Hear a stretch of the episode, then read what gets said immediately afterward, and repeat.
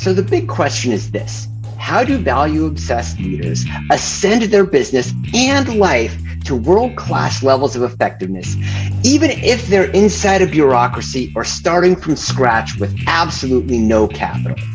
That is the question, and this podcast is going to bring you the answer. My name is Doug Utberg, and this is the Terminal Value Podcast.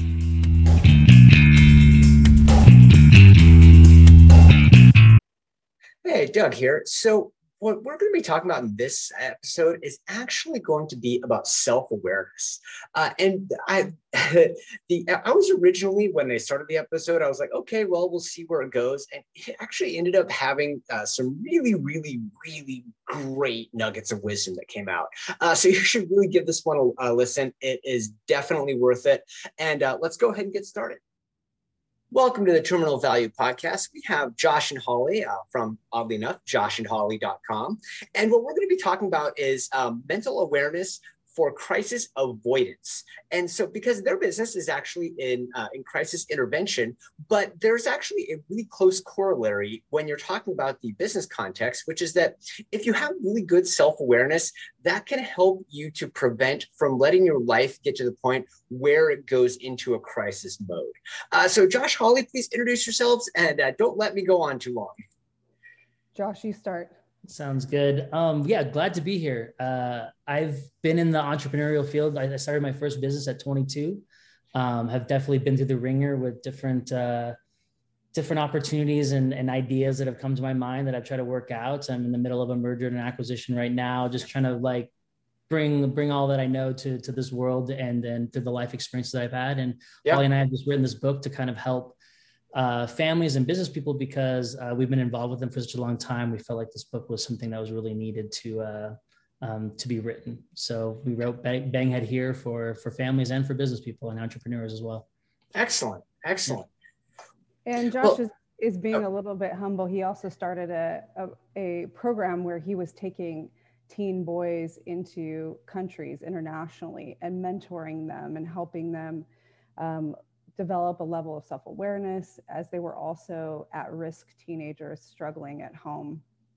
So he has this really strong arm of working with teen boys and or young adults who are struggling to launch into life right now as well. I was going to say when I was I was in the Marine Corps. I observed a fair amount of that happens in the military because there are a great many young people who join the military who are otherwise struggling with life. There is definitely a few that I would love to have shipped off to the military for sure, yeah, just to be able to get to get that experience and that kind of awareness for sure. Yeah. So I was going to say, let's tee up the topic of mental awareness. I might be having technical difficulties. I don't know why you guys are frozen. Uh-oh. All right. Well, as long as the audio is coming through, then I think we can probably make it happen. So anyway, let's just go ahead and tee up the topic of mental awareness. So Josh, Hollie, tell me a little bit of just about some of the things that you've seen in that kind of in that sphere, and what are some of the things that people really kind of need to make sure that they're keeping in mind. Josh, go ahead and start. Sorry, I don't know what happened. Sorry about that. No worries. You hear the question, Josh? No, I didn't. Do you mind repeating the question? Oh, no. No problem at all. So just for everybody who's listening and not seeing the video, is we had some AV issues, just all part of the digital world. So Josh, I was just going to ask, kind of unpack the idea of mental awareness a little bit and just why it's so important, and what are some of the second and third order effects of either having solid mental awareness or things you need to really watch out for, or the pitfalls that come if you don't invest in it? It's a great question because I think that some of us just we're on cruise control, right? Or we're just on autopilot throughout our days. We're having things flare up at work or at home, or resolving this crisis, that crisis, and we deal with them and they continue to come, and we never really just take that breath and say, maybe why is this happening? Is it something that has to do with me? So we have these definite default patterns and default settings, that just kind of have been ingrained in us, and they create these patterns, right? And so self-awareness for me has always just been just that top of mind, like, mm-hmm. Hey, I realize this about myself, and the more that I can keep it top of mind, the quicker I will catch it, and the quicker I catch it, the better I'll get at it. And then I can improve, right? Kaizen, the idea of constant improvement is a big thing for me. And it just speaks to self-awareness of just knowing as much as you can about yourself and keeping it top of mind. Mm-hmm. So then that you can just catch it quicker, and then improve. Yeah. Now, one of the things that I want to say, I'm going to have to keep you honest a little bit here. You might be a far more skilled person than I am, but I have found that improve doesn't go in a straight linear line. I find it generally goes improve, step back, right. improve a little, big step back, improve a little, little step back, big step forward. Absolutely. And I think that's, as long as it's kind of crescendoing is what I always say, as long as you're having that little inch upwards, I think that's an important thing to do. And I think, Hollie might have some ideas around here, but whatever practices that we can incorporate, whether that's in the evening or in the morning time, to whether it's journaling, a little bit of meditation, having good conversations for feedback with people to bring those things into our self-awareness, then maybe it's not like 5 steps back, maybe it's just like a step and a half back. And then, we just catch ourselves quicker, right? Mm-hmm. We just have that mentality of just keeping it top of mind, and that we have this self-awareness. So it's not guiding us and not kind of ruling our lives a bit. Yeah, absolutely. What I've found in the work environment is that oftentimes people are triggered by other coworkers. Mm-hmm. When we talk about self-awareness, we're asking you to take a breath in that moment when you're triggered by a coworker and say, what is going on here for me? And how am I seeing this? Am I accurately seeing the conflict? Or am I being triggered by something in my past, right? Am I coming up with assumptions about this person or this situation that's accurate? Or if I step away for a little bit and think about it, am I going to be as upset or angry? If we assume the best intent in people in general, right, then we perceive things differently. And a lot of how we are programmed from a young age and the mirror that we see people is reflected in our work environment. So in our book, Bang Head Here, we talk specifically about that. What lens did you create about how people interact? How do you use that when you're parenting? And then how are you also using that in your work and, Mm-hmm.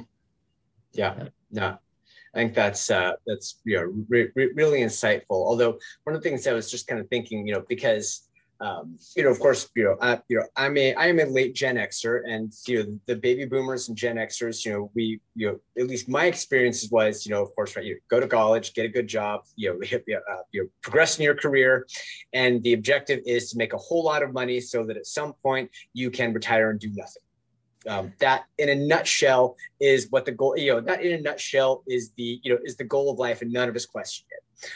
Well, until now, but anyway, what I was thinking about as you were talking was, I was like, okay, well, how would a real, if I had like a truly authentic conversation, how would that go? I would say, okay, well, here's what I'm going to do. I'm going to sort of pretend that I'm going along with what you're saying, but the truth of the matter is I'm just trying to posture so that I can get a promotion. And what I'm really going to do is I'm going to kind of work around you a little bit, but I'm not going to actually tell you that, because I have to try to keep everyone on board. Well, there is a good amount of negotiating space and communication with people in general, is what you're saying, right? No. What I was doing is I was just being a little tongue in cheek, basically talking about how it's like, at least what I experienced was that, in a lot of cases, right, in order to get ahead, there's a certain amount of posturing you have to do, which if you were really authentic about it would cause more conflict, not less. Then there is a skill set in the way that you have to present yourself, right? And everybody has a different intention of what they're trying to do in the work environment. Yeah. But developing the language to be able to communicate is specific. Or when you get an email from somebody, you've gotten it before, where you read it and you go, who is this guy? Yeah. What is he saying? What a jerk. The way he's like, he or she has stated it. And that may not be completely accurate, for what they're trying to communicate. And that's the type of stuff that you're trying to negotiate in a work environment that's hard, that has a lot to do with the way that you've been programmed to think about things. Yeah. Well, and, you know, because like, I know one of the things now, granted, I should say that, you know, I do tend to be, over my life, I've tended to be a little slow on the uptake with a certain number of interpersonal things. But one of the things that I remember I noticed eventually was that, you know, I would get messages from people that I just thought were horribly rude. And so, but then, you know, but they'd like keep sending them, or they'd be like complaining about how I don't get something, but they keep sending messages. I'm like, okay, the fact that they're continuing to interact means they're still engaged. And yeah. Sometimes for some people, complaining is how they engage. And so there's a tendency to want to just react to the complaining. And it's like, well, no, but if that's the way they engage and they're still engaged, then in a lot of cases, if you can just learn to look past that, you can actually still have a really successful interaction. Yeah, but that requires a lot of self-awareness. Yeah, and also not owning their stuff. You know, don't personalize it. Yeah. The way that they are engaging is a pattern that was set, that was set by their parents that complain a lot, right? Yes. And a lot of times we own it, like we created this, and this is why they're complaining. Instead of going like, this is their racket. Okay, yeah, I'm going to stay in my lane and deal with it, and then move on, right?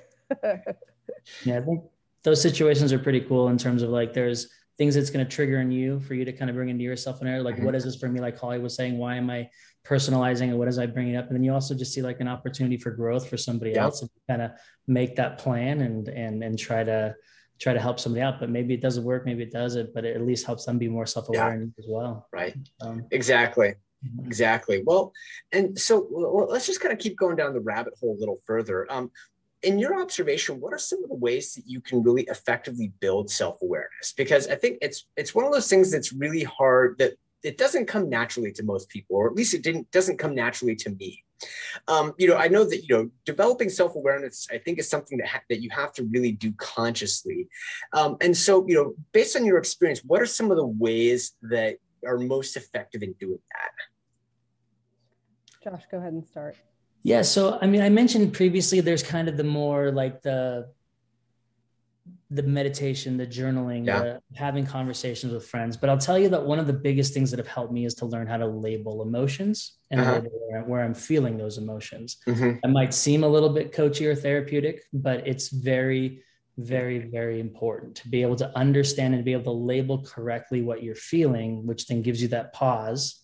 And that pause then allows you to like let more insight to come in, figure out what triggered you. Because most of the time we're not labeling, we're labeling things so generally, and then we're going with that emotion or with that thought or that feeling that we don't give time, right? And so what we're saying with this self-awareness is like, hey, like if you can correctly label what's going on and give yourself that breath and that space to disengage from that thought or that emotion, then you're going to be able to really locate what is actually going on. And then that becomes knowledge, and that knowledge becomes self-awareness, right?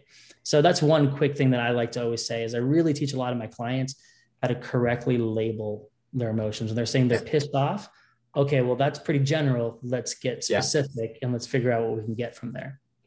Yeah, so. I think that's excellent. Well, and like, for example, here, let me see if I can find, so I was at the, as I call it, the $1.25 store, because the Dollar Tree raised its prices to $1.25. But here I found, you probably can't see this really well, but it's called a gratitude journal.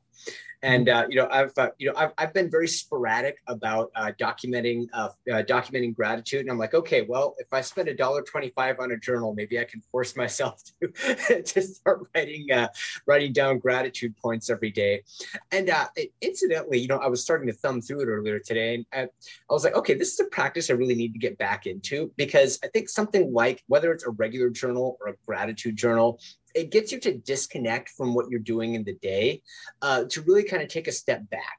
And I think, you know, at least just in my observation, I think that's probably one of the most important things to do for self-awareness, particularly if you're talking a gratitude journal, because then not only do you get that self-awareness, but it also systemically helps point you in a more positive direction. Because at least I was going to say, just because my observation is that kind of the human psyche left to its own devices will find the most negative part of any situation and then figure out a part that's even more negative than that. Right. Well, if the belief in the mind is negative, that's the thing. I mean, when we capture belief, it's stored in the creative subconscious. So then it's always looking for things to validate that belief, whether it's true or not. So if you grow up with parents that beat it into you that you have to be a perfectionist in order to be successful, then you are anxious and always looking for those points to be successful or perfect, right? Yeah. Or if you have a belief of that you're no good at something, whether it's true or not, you will always find people that are going to validate that truth, right? So we have to take kind of a little assessment of our beliefs and how we're seeing that show up in our lives. I also think that when we're triggered in a work environment, it's good to step back and go, first question is, what is that about for me? Yeah. Why did that trigger me so much? What has happened in my past that has made me feel this way before? And is this really about that person or is it about me? Is there something I need to heal in myself? And if so, deal with it. Otherwise, or is this something that I need to go to battle with? I always like to say the thing, is this something I'm willing to die for on the battlefield today? Yeah, right. And well, really process that. Oh, and there's something you said that I want to make sure that we unpack a little bit, because I think it's actually really important. Well, not actually really important, like other things aren't important, but I think it's really important. And that is that what people will subconsciously do is, you know, you'll have a certain worldview or a certain perspective inside your mind, and your subconscious will look for things that confirm that. Yeah. Right. And so, you know, and just so that's important to understand for two reasons. A, because of that effect, it means that you will not immediately retain the information that does not confirm what you already think. Right. And so human beings are not designed to be objective. We are designed to seek out information that confirms what we already believe. That's that's the downside. The upside is that if you change what you believe, what you subconsciously believe, to things that are constructive, then you can actually have that phenomenon work in your favor. Yeah. And you can also ask the question, how else can I look at this? Yeah. You know, when someone's dealing with conflict with like a boss or whatnot, and they assume what's the reality, the question can then say, what's another reality? Yeah. That could be playing out. And it's amazing to see how you feel differently if you play it, you know, in their favor, right? Yeah. Maybe your boss, like if they're like on you about numbers or whatever, and you feel like they're being critical and that's bringing up stuff for you, maybe it's not about you. You say, maybe they got someone on their back. Maybe all they're thinking about today is them. Right. And you're just in their way, you know? Exactly. When you look at it that way and you don't take it personally, you're like, oh, okay, I just need to help serve them, relieve their stress. I think, so we can all move on. And kind of going with the topic of what we're talking about, Hollie brought up the point of just the importance of validation, even in self-awareness, like in those situations, like, I don't think most people realize that they're seeking validation in some way. And so to be able to see in that boss, like Hollie was just saying, that comes to you for numbers, like, how can I validate this person? How can I kind of bring that as a way to bring the conflict down? But also you got to do the self-validating yourself and saying, this is not about me. So there's so much in self-awareness that is wrapped up in understanding in a way, where's the validation needed at this point in time. And people don't like to think of it that way. Like, I'm always seeking validation, or I'm like some type of, I'm just always seeking this stuff. But we as humans, it's what we're doing most of the time in some way or another. So. Well, and okay. So, and I think A, that's very correct. So, but the question now becomes, okay, B, how do we make sure that we kind of harness that for constructive purposes? Because I think the notion of seeking validation, it can, if it's not managed carefully, it can tilt people toward very destructive tendencies. Yeah, definitely. I mean, we like to say that gets the ego in the way, right? And if you can positively affirm yourself without the need of exterior validation, then you're able to maneuver in a work environment and not take it personally and not be needing to feel good about yourself through somebody else, because if you give that power to somebody else, you're just going to come up empty. Yeah. Right. I work with a lot of clients that have some pretty heavy personality disorders, especially borderline. And validation is a huge key. Like if they're ever emotionally dysregulated with any situation at work, when somebody comes to you and they put something on you and we kind of get emotionally dysregulated, it is amazing to me what a little small piece of validation will do to bring somebody into a better perspective taking situation. And so it's a skill that we all should learn, is to be able to learn how to validate first in communication, and then find something and find that common ground, and then bring it down, bring the regulation, the emotional regulation to a kind of level point. And that way you guys can communicate and figure out what's really going on. And that's where that's where your self-awareness can then actually work, instead of it just being emotionally dysregulated. And how we do that with validation is a simple statement of, if you're in a disagreement, to be able to say, I understand where you're coming from. I could see how this would be important and, or this would be frustrating. And to sit for just a pause so that they feel that you get it. And then to be able to say, and this is where I'm coming from. And then ask the question, how do we meet in the middle? Yeah. So, just because in the end, they just want to be heard. And a lot of times, depending on people's lenses, some people have such an incredible need to be right. The being right is attached to worth. And if we are squared away that we can be vulnerable and faulty, then it's easier to get through it. But if you're working with somebody that needs to be right all the time and they feel terrible if they can't, then it's really scary for them to go into negotiation and not be right. And you see this a lot in a work environment. Yeah. Absolutely. Well, and I think that's incidentally, so A, I think you're correct, but then B, I think that you also, if you take that, if you kind of take that cognitive state and you put that into, say, into an uncertain environment, like for example, a global pandemic, or say you're making an entrepreneurial transition or something like that, I think that could actually be really highly traumatizing. Because I think, of course, we all know a lot of people, and at various times in our life, we are those people, who kind of have that psychological need to be right as that external validation, or at least I know I have been, and, depending on who you're talking to, sometimes still am. I try not to, but nobody's perfect. But I think that's actually a really important thing to self-examine, because, anytime that you go outside of a tightly controlled, stable environment, that mindset will result in tremendous anxiety anytime things are not going according to your expectations, which I actually think is a part of why people have, for lack of a better phrase, just gone crazy over the last 2 to 3 years. It's really brought up an issue of what they can and cannot control. Yeah. I mean, that's what it's unraveled, and people's need to control, right? Mm-hmm. Or yes, exactly. Or to feel like things are in, actually, yes, their need to control, because, what they would say is they need to feel like things are in control by them, which is the need to control. Right. And that's basically what being right is like, that you're in control, right? And that you're validated. So It's been an interesting 2 to 3 years. Go ahead, Hollie. Sorry. There's just a lot of good work to do around the issues of control and letting go and being vulnerable.